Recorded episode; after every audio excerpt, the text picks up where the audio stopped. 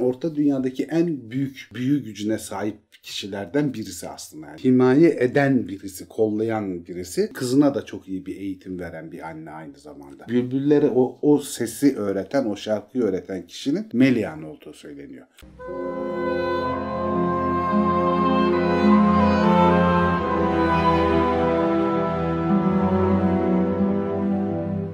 Merhaba Zafer abi. Merhaba Dilek. Merhaba patron. Merhaba Dilek.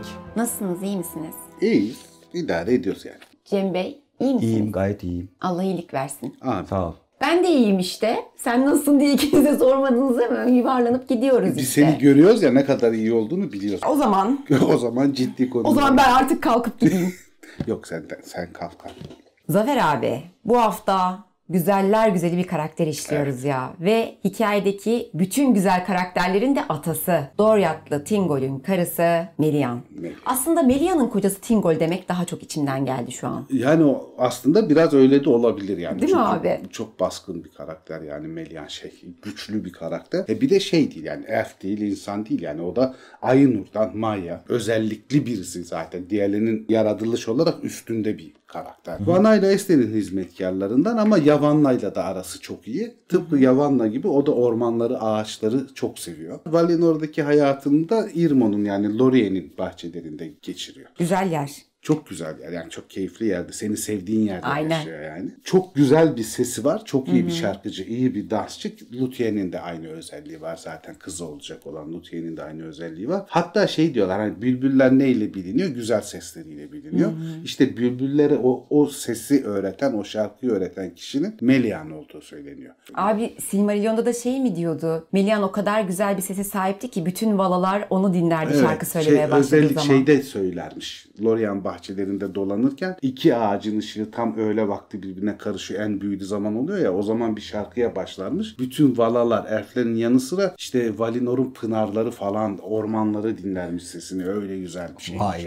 Aynı ben yani. Evet, aynen. Seni çok siz de durup dinliyorsunuz çünkü, evet. Ben şarkı söylediğimde. Evet, şaşkın bir ifadeyle durup dinliyoruz. Valalar hoşuyla dinliyor, biz ne zaman bitecek diye dinliyoruz. Lemurlar, sincaplar olur ya, bir gürültü oluyor. Kalıyor. Nasıl ama söyledim? Çok harika.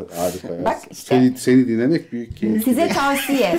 Bir şey yaptığınızda bunu sorun yani. Güzel söyledim mi? Harika söyledim değil mi? Hayır deme ihtimalleri kalmasın. Elflerin uyanışını Orome haber verince o da elfleri de merak ediyor. Bir de Orta Dünya'da o zaman hani elfler ilk kez uyanmış. Doğru düzgün hareketli canlılar falan yok. O bakımdan hani çok böyle bir de devasa ormanlara sahip. O zaman işte Beleriand haritasında görülen ormanlardan bile daha büyük bir orman yoğunluğu var Orta Dünya'da. Sık Orta Dünya ormanlarına gidiyor. Orada işte kuşlarla falan şarkılar söylüyor. Bütün güzel ötücü kuşların hocası gibi Melian. O bakımdan da hani böyle kuşlarla da arası çok iyi. Bir de sesi çok orijinal, büyülü bir ses olduğu için kuşlar da o sesin çevresinde dolanıyorlar zaten. Hani geliyorlar, o sese de geliyorlar. O da gene yapıyor. Ormanlara gidiyor. Doryat diye adlandırılacak olan bölgeye gidiyor. O sırada da elfler uyanmış, daveti almışlar. Göç daveti, Valinor'a gelin, batıya gelin diye. Büyük göç başladığı sıralarda o da Orta Dünya'da ormanlarda Nanelmont'tan seyahate çıktıklarında elfler işte Elve, daha sonra Tingol adını alacak, Gripelerin adını alacak. Teleri soyunun iki büyük efendisinden biri. Hatta asıl büyük efendisi Tingol. Kardeşi daha sonra Tingol Orta Dünya'da kalacağı için Olve Teleri'nin büyük efendisi haline gelecek. Bu ormanlardan geçerken bir şarkı duyuyor, Melian'ın söylediği şarkıyı duyuyor ve o sese doğru gidiyor. Sese doğru gidince Melian'ı dans edip şarkı söylerken ormandaki bir açıklıkta gördüğünde bayılıyor. O kadar güzel yani. Gördüğü zaman kendinden geçiyor yani. Ben müzik yapacağım abi arkada. Nasıl buluşuyorlar? Görüyor abi, biraz da anlatsana. Ama bu ne kadar çok tekrar eden bir hikaye. Evet. Yani. Kendi hayatını da Edith'i gördüğünde kaldığından falan bahsediyor ya. Onda da dans ediyordu Edith, evet, ormanda. Evet, dans ediyor yani, aşkını alevlendiren bir şey. Demek ki Tolkien'a göre bir erkeğin bir kadına aşık olabilmesi için ağaçlar altında dans ediyor olması güzel lazım. Güzel sesli olması. Ve güzel sesli. Tamam işte. Evet. Abi bu Melian Tingol'de var. Beren Lutien'de var. Başka hangisinde vardı? Sanki bir tane daha böyle bir hikaye vardı. Arvencimizde yok. RNG'mizde yok. Ama şey var, bu dans işi her şeyde var ya. Her elf bir müzikle ilgileniyor ve her elf dans edebiliyor. Geçen gün Dilek bir tane şeyin resmini bulmuştu, editin. Güzel kadın yani. Güzel kadın. Gençliğinde çok tatlı kadın. Yaşlı da çok tatlı bir babaanne tipi, anneanne tipi var. Şeye yani benzetiyorum. Tom ve Jerry'de bir tane babaanne oluyor. Evet benziyor. Çok ben de yaptım. Edith hoş birisi. Tolkien'den de biraz büyük. Tolkien'de yani ne derler, kadın erkek ilişkilerinden çok haberdar olan bir hayatı olmamış garibimin. Annesi falan ölüp de Katolik okulunda eğitimine devam edince çok etkileniyor yani Edith'ten de. Ve Tolkien hakkında hiç şey yoktur yani, böyle özel dedikodu gazetelerinde falan bile bir çapkınlık hikayesi, kadınlarla aşırı ilgili olmasıyla ilgili durumlar falan yoktur. Tütünle içki keyfi var yalnız yani. Muhabbetini seviyor demek ki. Muhabbetini seviyor. O daha çok bu entelektüel muhabbete bayılan birisi. Tingol onu görüp de o güzellik karşısında bir süre kalıyor, donmuş gibi, sonra bayılıyor. Melian gidiyor elini tutuyor. Ay çok güzel yani ya. Evet, keyifli bir şey. Tam bir ormanda bir açıklık olduğu söyleniyor. Bir de hani böyle dallar üstlerini kapatmış falan değil. Yoğun bir orman, sık bir orman ama bir açıklıkta şarkı söylüyor. Yukarıdan güneş vuruyor falan. El ele tutuşuyorlar ve her ikisi de yanlarındaki ağaçlar büyüyene kadar bir yarı uyku yarı koma gibi yan yana kalıyorlar yani. Abi burada bir şey soracağım. Ya bu Melia'nın da kendisinin içine düştüğü bir durum bu. Tabii, karşılıklı. Yani Melia'nın büyüsüyle olmuş bir şey değil. Değil. Melian da Tingol'e gönlünü kaptırmış oluyor yani. Ama ortada hani böyle fizik kurallar açısından böyle bir büyüye denk gelecek bir şey oluyor ya. Yok. Zaman çok hızlı akma falan. Bu Eru'nun işi mi, onu soruyor. Tabii. Zaten şöyle, Maya olduğu için bu tek zaten Aynur'dan yani Vala ve Mayarlardan, o ruhlardan evlenen, kendi soyu haricinde birisiyle evlilik ya da ilişki kurabilen tek kişi Melian. Melian da bu Eru'nun özel izniyle olmak zorunda yani. Çünkü soylar arasındaki evlilikler bile yani elf insan evlilikleri bile çok nadiren gerçekleşmiş şeyler zaten. Yani o bakımdan bu çok özel bir ilişki. Aynen yani şeye denk geliyor aslında, ben düşününce mesela Lüthien'i falan, Aşil gibi bir şey oluyor yani. Tabii özel canlılar bunlar. Melian'ın yani soyu tanrı, çok özel. İnsan. Herkül gibi işte. Tanrı. Aynen, Herkül gibi. Böyle bir evlilik örneği de yok zaten. Yok, tek. Orta dünyada tek. Yani ve bu Eru'nun inayetiyle oluyor, izniyle oluyor. Şöyle bir durum var. Sık sık bahsettiğimiz Eru'nun sonunda dünya insanlara kalacak planı var ya yani, sonuçta herkes gidecek ama bu dünya insanlar tarafından yönetilecek, kalacak hikayesi. Onun gerçekleşmesi için gereken bir şey. Bu bir gereklilik aslında o planın olması için. Çünkü kimi insan soylarının normal insanlardan ve elflerden daha üstün hale gelebilmesini sağlamak açısından önemli. Bir mayayla bir elfin evlenmesi. Sonra onun çocuklarıyla bir insanın evlenmesi. Böylece hem elf soyuna bir Aynur kanı bulaşmış oluyor, hem insan soyuna bir Aynur kanı bulaşmış oluyor. Farklılaştırıyor, üstünleştiriyor yani şeyi. Orada çok uzun süre kalıyorlar. Bayağı uzun bir süre takip edenler arıyorlar, ediyorlar efendilerini falan ama duruyor. O bölgeye yapamıyor, ulaşamıyorlar ve bulamıyorlar. En sonunda hatta kimisi o bölgede kalmaya karar veriyor. Kimisi de kardeşi Olve önderliğinde teleri olarak batıya gitmeye karar veriyor. Seyahatlerine devam ediyorlar işte. Sonra çok uzun bir süre sonra bunlar uyanıyorlar el ele. Birbirlerine aşık durumdalar ve evleniyorlar. Ve orada evlen zaman da Melia'nın da gücüyle orta dünyada kalan bütün elflerin efendisi haline geliyor. Eglat deniliyor bunlar. Tek kalanlar, arkada bırakılanlar. Eglat ırkı. Bunlar Sindarin ırkı oluyor daha sonra. Sindarin tabi alt şeyleri var işte. Yeşil elfler de Sindar aslında. Bunların hepsinin, bütün Beleriand coğrafyasındaki elflerin kralı oluyor Tingol böylece. Yapılması daha sonra. Menegrot'un yapılması daha sonra. Merkez Doriath gene. Doriath'ta kalıyorlar. Melkor'un cezası tamamlanıp da tekrar ağaçları zehirleyip Agbant'a geri döndüğü zaman Ungoliant'la beraber orada Melian uyarıyor kocasını yani. Büyük bir tehlike. Geri döndü. Artık hem kendi soyun için hem orta dünyada yaşayan diğer canlılar için daha kuvvetli ve temkinli bir hale getirmen lazım buraları diyor. Ondan sonra Menegrot kenti yapılıyor. Menegrot kenti bir kale kenti halinde oluyor. Mağaralardan yapılmış gibi. Orayı da aslında Gondor kadar değil ama yarı gizli bir kent haline geliyor. Yani sadece izinle falan geçilebilir bir hale geliyor.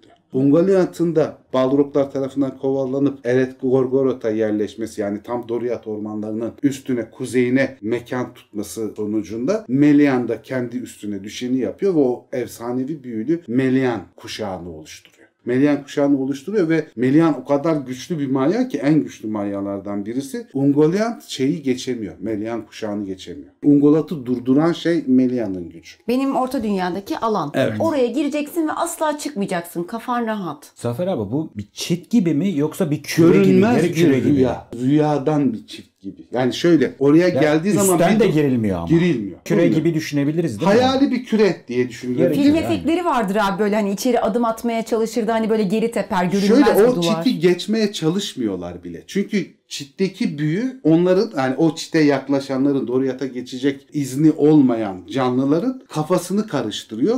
Hülyalara daldırıyor. O çiti aşmadan çevresinden falan dolanıp yürümeye başlıyorlar. Geri dönüyorlar falan. Bir çit var oraya dayanıyorlar. Orayı yıkamıyorlar değil. Zaten orayı hiç geçmeye çalışmıyorlar. Akıllarında öyle bir şey kalmıyor. Ya bak mesela bu önemli bir detay işte. Genelde çünkü ben biliyorum yani insanların aklında böyle işte bir yer şey var ya Stephen King'in işte Under the Dome. O tarz bir şey yani böyle Marvel'in yaptığı şeylerde falan da var. Öyle değil yani. Böyle bir fiziki çit değil orası. Böyle hülyalara daldırıp, rüyalara daldırıp ya da aklını karıştırıp orayı geçmemesini sağlıyor ama şey diyor Melian Tingole. 2 kez ihlal edilecek. En az diyor. Bu çit çok daha üstün güçler tarafından. Bir tanesi damadı olacak olan Beren. Diğeri de karnında Silmaril olan Karkarot. Yani en az 2 kere. Daha sonra Húrin de gelecek zaten. Silmaril'in gücüyle yapıyor zaten. Evet ama mesela Húrin de geçebiliyor. 3 olmuş oluyor. Yani en az 2 diyor ama daha sonra 3 çıkıyor. Gerçi Húrin'i şeyler de tanıyorlar. Kıyı muhafızları da tanıyorlar. Onlar da izin veriyorlar geçmesine. Tingol'in yaptığı krallığı da herkes yapar abi. Karısı güvenli alanı oluşturmuş. İçeride artistik yapıyor. Yani elinde bir asa, kafada bir şey neydi ona? Taç yani fes diyecektim ya. Tingoli katibim yaptı ya. Olur mu abi sünnet çocuğu gibi geziyor içeride. Vay efendim buraların kralıyım. Ben de olurum öyle kral. Ya, olursun.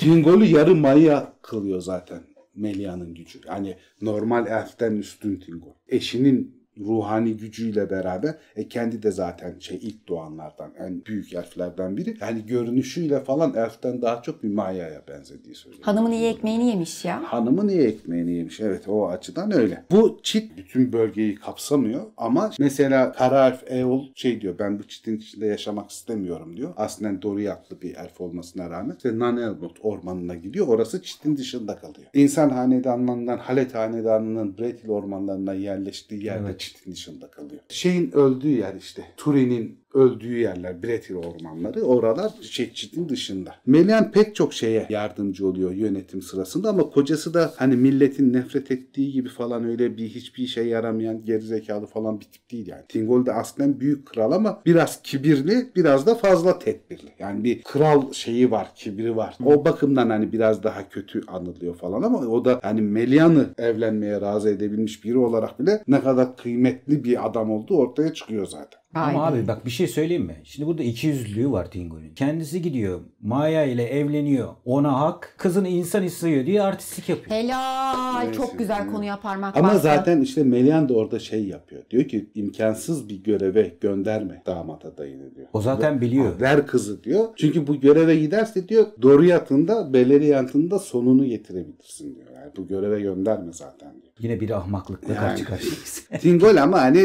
gider ölür kurtulur diye düşündüğü için gönderiyor onu ama iş öyle olmuyor işte. Túrin de mesela çiti geçebiliyor. Çünkü onun da Eru'dan aldığı bir görev var hani hikayenin tamamlanabilmesi için. O yüzden Melian çitini aşabiliyor. Aslında orada bile Tingol'ün ayılması lazım yani. Hiç kimse Ungoliant bile geçemiyor da niye bunlar geçiyor? Bu Noldor'un göçü olduğu zaman da kocasını yapıyor yani bütün akrabalarına sırtını dönme. Onlar senin akrabaların falan diye uyarıyor ama biraz da Morgoth'un bu akraba katliamını sağda solda karıştırması, Círdan'ın haber vermesi falan sonucu ön yargılı davranıyor Tingol ve kendi bölgesine Noldor'dan kimsenin girmemesini ama Galadriel'in, Finarfin'in çocuklarının girebileceğini söylüyor. Ama yerleşmelerine onların da çok hoş bakmıyor. Orada çok önemli bir görevi var Melian'ın. Mesela Galadriel geliyor ve Doriyat'ta yaşıyor. Menegrot'ta yaşıyor. O sırada Galadriel'in hem arkadaşı hem de akıl hocası oluyor ve onu eğitiyor. O yüzden Galadriel mesela 3. çağda falan diğer elflerden çok daha bilgili birisi. Çünkü Melian onu bayağı maya özellikleriyle falan yapıyor. Eğitilmesini sağlıyor. Hatta Yavanna'dan öğrendiği Lembas yapımını da ona öğretiyor. O yüzden Galadriel'in dolaylısı olarak da Arwen Lembas yapım işini biliyorlar. Bir de Yavanilliler mi vardı? Yavanilli işte lembas pirincini ekip diken üreten çiftçi ablalarımız. Çiftçi ablalarımız. Tabii ama bu sayede de ne oluyor? Prodoylesem yol üzerinde acından ölmüyorlar. Aynen. Aynı şeyi kime yapıyor? Mesela o zamana kadar hiçbir insana bahşedilmemiş lembas, kraliçelerin ve soylu elflerin yiyeceği olarak Turin ve ailesini de kolladığı için Belek Turin'i bulmaya gittiğinde Belek'in yanına da lembaslar veriyor. Böylece bir insan da Turin'de ve Turin'in arkadaşları da lembas yemiş oluyorlar. Tarihte ilk insan, yani lembas yiyen ilk insan Turin oluyor böylece. O da güzel detay. Evet, yani himaye eden birisi, kollayan birisi. Hurin mesela şeyden döndükten sonra, Morgoth esaretten serbest bırakılıp geri döndükten sonra işte Nargulamir'i Kingol'un önüne attığında hala lanet büyüsü üstünde, Melian Hurin'in büyüsünü de çözen kişi. Morgoth'un lanet büyüsünü çözüp hani bu zamana kadar bilinçsizle yaptığı şeylerin bilincine ermesini sağlayan kişi aynı zamanda. Melian Orta Dünya'daki en büyük büyü gücüne sahip kişilerden birisi aslında. Yani çok büyük bir büyü gücüne sahip. Hatta eğitimi sayesinde de işte Luthien hem Sauron'la baş edebiliyor, hem Melkor'u uyutabiliyor annesinin eğitimi sayesinde. Aynı zamanda da işte Huan'ın dostluğunu da kazanmış oluyor. Kızına da çok iyi bir eğitim veren bir anne aynı zamanda. Ve Beri'nin de babasının koyduğu şartları gerçekleştirmesini sağlıyor. Aynen öyle. Yani o bakımdan Melian büyü gücüyle de çok çok önemli bir şey. Hatta kimi yorumculara göre şöyle bir durum var. İkinci Agmant'a gelişinde Morgoth Melian'ı yenemeyecek kadar zayıf diyorlar. Yani Melian'la baş edemediği için Doriath'a müdahale etmeye özel olarak çalışmadı. Çünkü Melian'ın gücüyle o sırada baş edemezdi. Çünkü gücünün bir kısmını zaten Ungoliant emmiş oluyor. Gücünün bir kısmını 3 çağ tutsak olduğunda kaybetmiş oluyor. Diğerini de işte Orta Dünya coğrafyasına yaydığı için sürekli gücü azalarak devam eden bir Valao. Melian'la baş edemezdi diyorlar. Morgoth bile. O yüzden saldım. Ama bundan şu çıkması, Melian gider de onu yıkardı manasında değil. Ama karşı karşıya gelseler Melian onu yok edemese bile kendi de yok olmazdı. Onu tutabilirdi. İlerlemesini engelleyebilirdi. Bu bayağı yani büyük bir güç. Çok büyük bir gücü var Melian. Luthien Beren hikayesinde de çok önemli bir yeri var işte. Aynı zamanda Huri'nin çocuklarında çok önemli bir rolü var. Aynı zamanda da Galadriel'den dolayı da ta 3. çağdaki Arwen, Aragorn ve onların çocukları üstüne o soyun da hayatını şekillendirmesinde çok fazla önemli rolü olan birisi. Şöyle bir durum oluyor işte, bu cücelerle Tingol atışıp da cüceler tarafından öldürüldüğünde, kocası Tingol öldürüldüğünde kızı da insanlığı seçtiği için Orta Dünya'yı bırakıyor ve Valinor'a geri dönüyor. Kuşak'ta eski büyüsünü yitiriyor. Tamamen kalkıyor onun gitmesiyle Kuşak. Kocası öldüğü için hala Mandos salonlarında, o açıdan da yalnız, Tingol yanında değil. Kızı da insanların kaderini seçtiği için artık onu da göremiyor. Valinor da büyük bir hüzün içinde yaşamına devam ediyor deniliyor. Yani sonucu biraz hüzünlü oluyor Melian'ın. Hakikaten ya. Ne kızına ne kocasına kavuşabiliyor. En azından uzun çağlar boyunca diyelim. Kızına kavuşma ihtimali yok zaten. Çünkü onun kaderi ayrılmış oluyor da kocası belki 1000 sene, 10.000 sene neyse ondan sonra yapabilir tabii. Yani Mandos'un izniyle, İlivatar'ın da izniyle Valinor'a çıkabilir belki ama o sıralar için, uzun zaman için eşinden de mahrum kalıyor. Melian'ın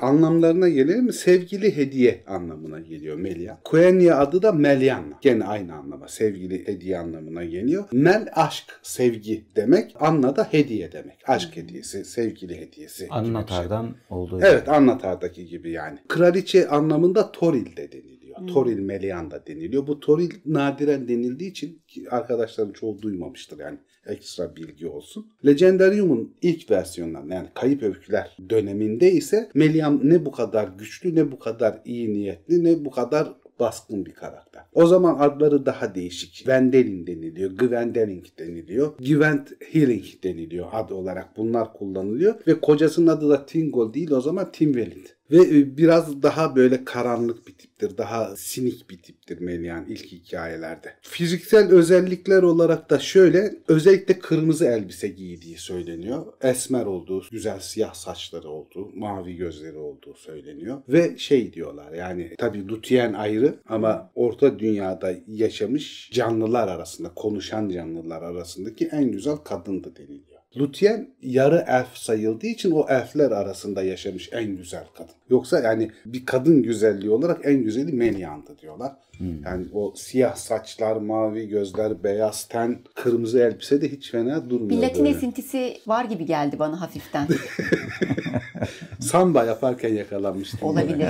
Olabilir. Ormanda bulunduğunda ilk hikayelerde şöyle bir durum var. Zaten o zaman bir maya değil, o zaman maya kavramı yok. Bir peri olarak düşünülüyor. Hmm. Melian bir orman perisi gibi düşünülüyor. Daha bir Kuzey Cermen hikayelerinde olduğu gibi. Şey saçına dokunuyor. Tingol saçına dokunuyor. O sırada bir büyü sonucu birbirlerine aşık oluyorlar. Saçına dokunuyor. Şöyle hikayeler vardır. Böyle benim yaşımdakiler bilir. Belki de arkadaşlardan babaanneler, dedeler, anneanneler böyle eski hikayecilerdeyse onlar da bilir. Saçtan bir parça almak mesela cinleri de sana köle yapar. Evet. Öyle bir şey vardır. Bu fairy masallarında, Anglo-Sakson masallarında, Kuzey masallarında, Cermen masallarında da peri kızlarının bir eşyasını alabilirsen, özellikle saçını alabilirsen o sana tutsak olur, aşık olur. Oradaki şey de çok güzeldir. Tutsak olmakla aşık olmak kelimesi köken olarak aynı kökten gelir Anglo-Saksonca. Aşık olmakla tutsak olmayı birleştirmiş olurlar. Yani orada tutsak olarak da çevirebilirsin, aşık edersin diye de çevirebilirsin. Timvelit onu öyle tutsak ediyor ya da aşık ediyor diyebiliriz. O zaman da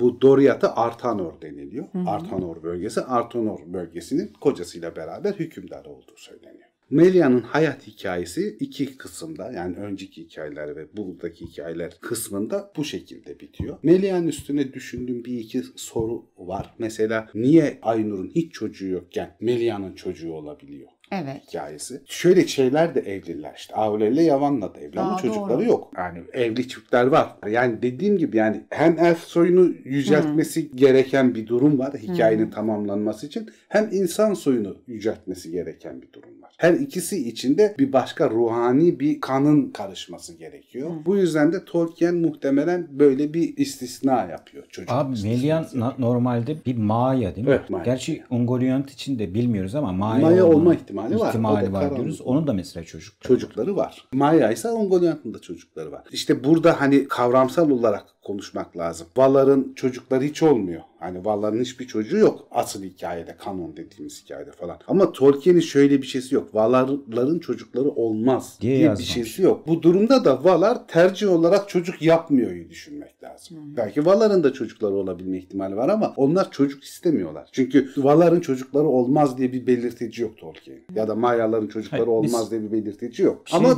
çocukları yok deniliyor. Çocukları olmamış deniliyor. Yasak ya da ne bileyim öyle bir şey olmaz diye hayal ediyoruzdur birçoğumuz. Ama bir yasağı yok. O yüzden de Melia'nın bir çocuğu oluyor. Günümüz çağdaş edebiyatta falan baba oğul anne kız ilişkileri çok detaylı ve iyi işlenebilmesine rağmen mesela Tolkien'de anne kız ilişkilerine bakıldığı zaman hiç çok sıcak bir ilişkiye rastlamaz. Lúthien'i çok iyi eğitmesine rağmen insan olmasından dolayı da kahrolmamıştır. Beren'in peşinden gitmesiyle de men etmemiştir. Babası yasaklamaya çalışmıştır hatta Beren'le evlenmesini falan. Doğru. Annesi rızayı göstermiştir. İşte Elrond'un karısı olan Celeborn'la Galadriel'in çocukları. Mesela orada da Galadriel kızından dolayı büyük üzüntüye falan düşer. Orklar tarafından yakalanıp yaralanıp mecbur batıya gittiğinde falan ama hayatını çok fazla değiştirmez. Onun yararı şu olduğu söylenir. Torunu Arwen'e o sevgisini vermiş ve onu çok yüceltmiştir. İki yerde anne kız ilişkisine rastlıyoruz. Çok zayıf olsa da Tolkien'de. Bir Lúthien'le Melian, bir de Galadriel'le Arwen torun ilişkisi. Ama torun. Bu yüzden de işte Tolkien'in biraz şey yapıldığı söylenir. Hani bu kadınları dışladığı, kadın cinsiyetçi olmadığını. Oysa bana öyle geliyor ki şöyle bir durum var. Tolkien'in bu tür ilişkilerden haberi yok ve Tolkien yazarken kendi kişisel deneyimlerine çok başvuran birisi. Yani Tolkien o ilişkileri bilmediği için onlara burnunu sokmamış. Kitap olarak belki o derinliğin olmaması bir zayıflık olmasına rağmen Tolkien bundan dolayı seksist olarak suçlanamaz. Bilmediği bir ilişki türü. Çünkü annesini de çok erken kaybediyor. 12 yaşındayken ölüyor annesi de. Hep erkekler arasında büyüyor. Yani Tolkien kendi deneyimlerinden bağımsız bir hikaye yazmıyor aslında. O yüzden de bu konuları boş bırakıyor. Yani burada işte ikinci bir görüş olarak şey diyorlar ya işte kadınları ikinci plana atmış falan değil ama çok büyük zaten kadın karakterler olduğunu biliyoruz. Evet. İnceledik de zaten burada. Zafer abinin dediği bence çok doğru bir yorum. Yani. Derinleştiremiyor, bilmiyor çünkü. Yazsa büyük ihtimal sakil kalacak. Evet yani çok kulaktan dolma teorik bir bilgiyle yazmış olacak. Hissettiği bir bilgiyle, gözlemlediği bir bilgiyle yazmamış olacak. Ama Priscilla kız kardeşiydi herhalde. Onunla hiçbir sorun olmuyor hayatı boyunca mesela.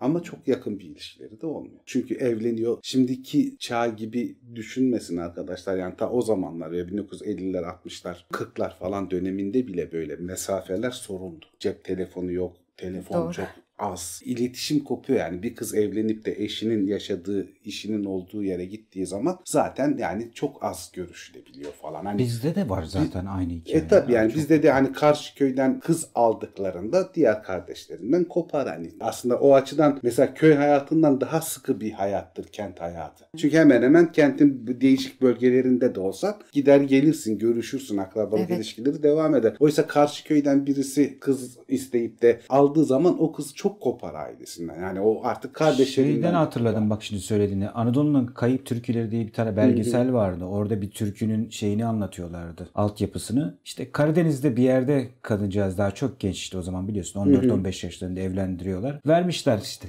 İstemişler, vermişler. 3 gün, 4 gün yol gitmiş. 15 sene ailesine geri dönememiş. Ay canım. Ege tarafına gitmiş mesela gelin olarak. Evet. Böyle köy hayatı, kırsal hayat da daha ayrılıklar derin olur yani. Neyse. Konuyu da anlatmış olduk. O zaman bölümü kapatalım abi. Verdiğin bilgiler için teşekkür ederiz. Yani. Yeni bölümlerde görüşürüz. Görüşürüz patron. Görüşürüz.